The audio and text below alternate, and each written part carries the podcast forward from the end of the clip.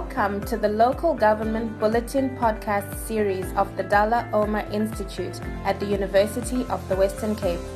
Here you can listen to short articles on local government law and policy. We aim to assist practitioners and deepen debate on local governance and service delivery. We hope you enjoy this podcast. The city of Cape Town has given the EFF until the end of business today to remove banners placed on street poles.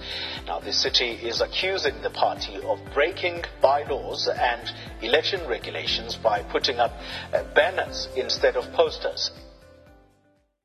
This article was written by Shaham Johnston. It falls under Volume 16, Issue 5 of Publications. Court orders City of Cape Town not to remove political banners of the EFF. In the Economic Freedom Fighters versus City of Cape Town and another, the court dealt with a case brought by the Economic Freedom Fighters, or EFF, against the City of Cape Town. The EFF challenged the constitutionality of the city's bylaw that regulates the general display of posters and banners. The bylaw prohibited the display of banners for the purpose of electioneering. The court ruled that the city should not remove the EFF's political banners even though their display contravened the city's bylaw. The court reached this decision based on the value that our constitutional democracy places on the freedom of political parties to campaign for an election. Despite this case being of an interim nature, that is, an application for an interim interdict, the judgment has wide reaching implications on our democracy. Political parties fulfill a pivotal role in a pluralist democracy. They provide a link between citizens and the government. This case, therefore, is important as it deals with the intersectionality of the right to engage in political campaigning on the one hand against the autonomy of municipalities to exercise their constitutionally guaranteed statutory powers on the other hand. The facts The EFF hung various political banners on poles and bridges around the city that encouraged citizens to vote for the party.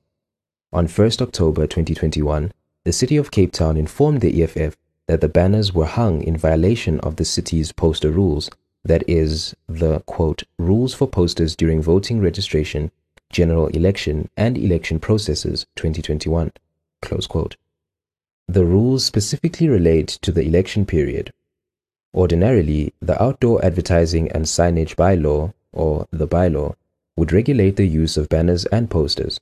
However, the bylaw does provide for the use of banners for political events which include a municipal election, but do not, in a somewhat ironical manner, permit the display of banners that encourages citizens to vote for a political party.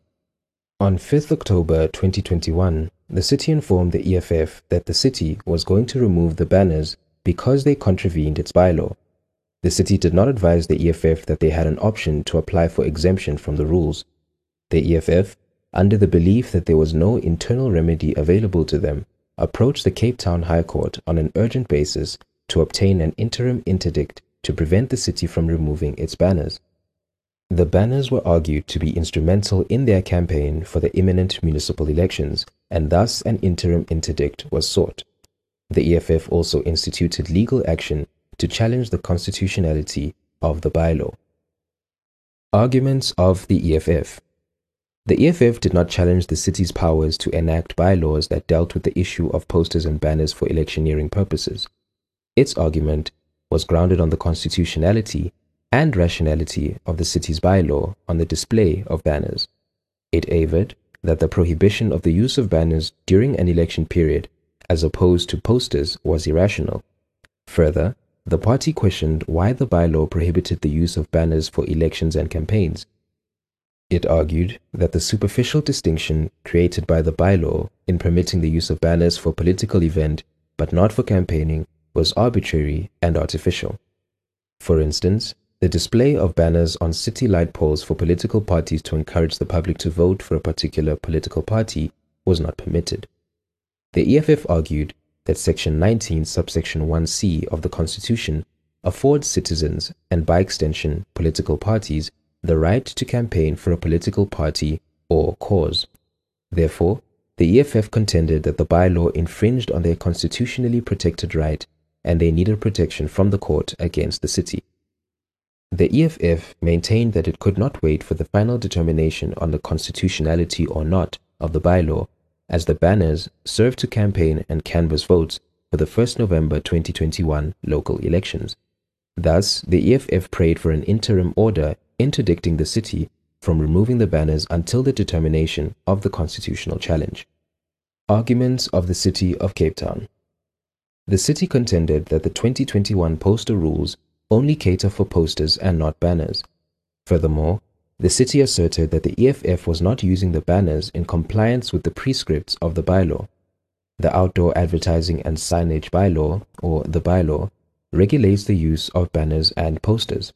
As a consequence, the city argued that banners cannot be used during political campaigning but may be used in an event related to a municipal, provincial, or parliamentary election or referendum in terms of Section 2 of Schedule 10 of the bylaw. The city also asserted that the EFF failed to meet the requirements for the interdictory relief sought.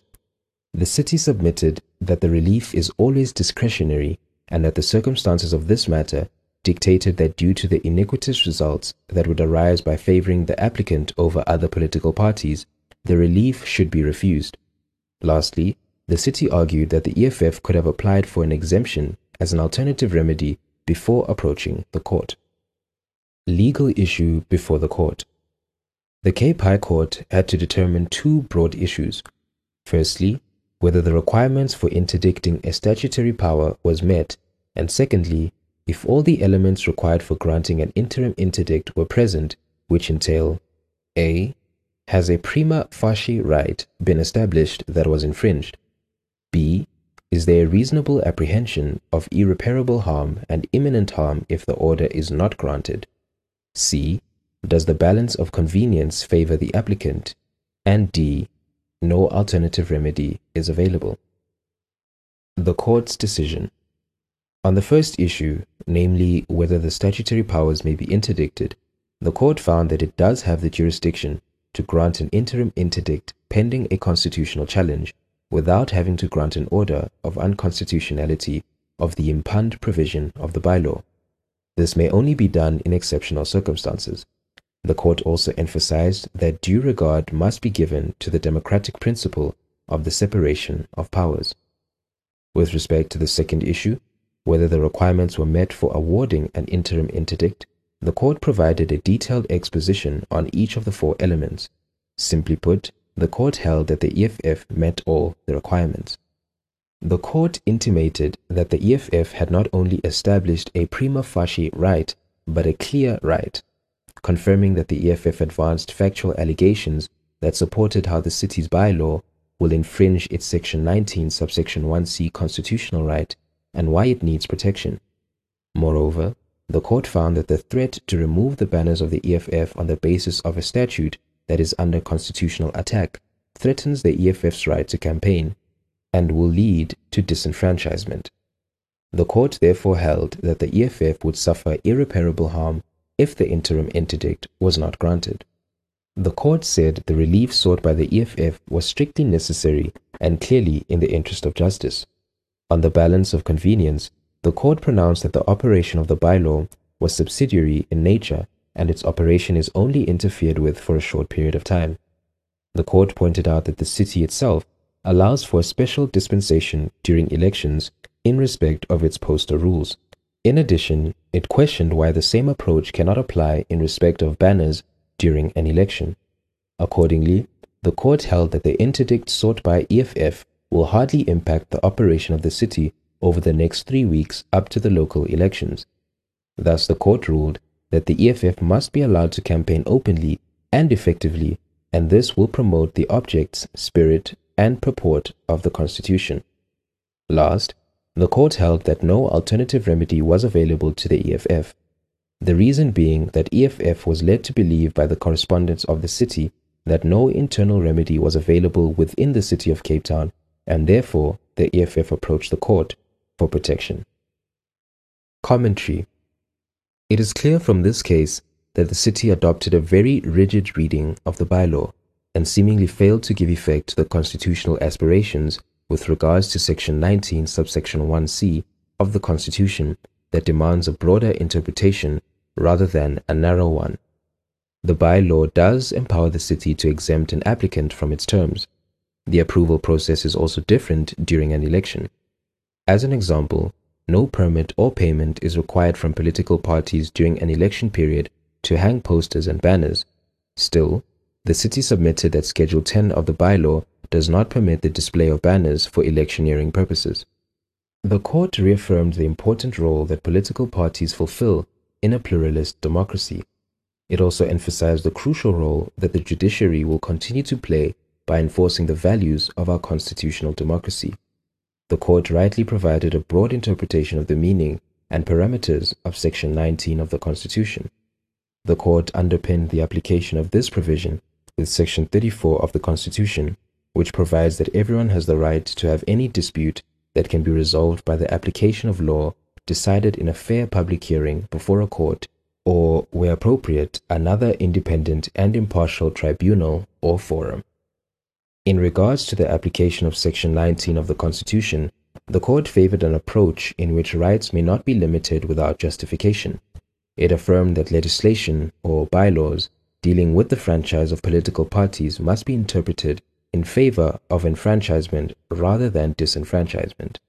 On the basis of this reasoning, bylaws must be interpreted in a manner that would strengthen rather than limit political activity.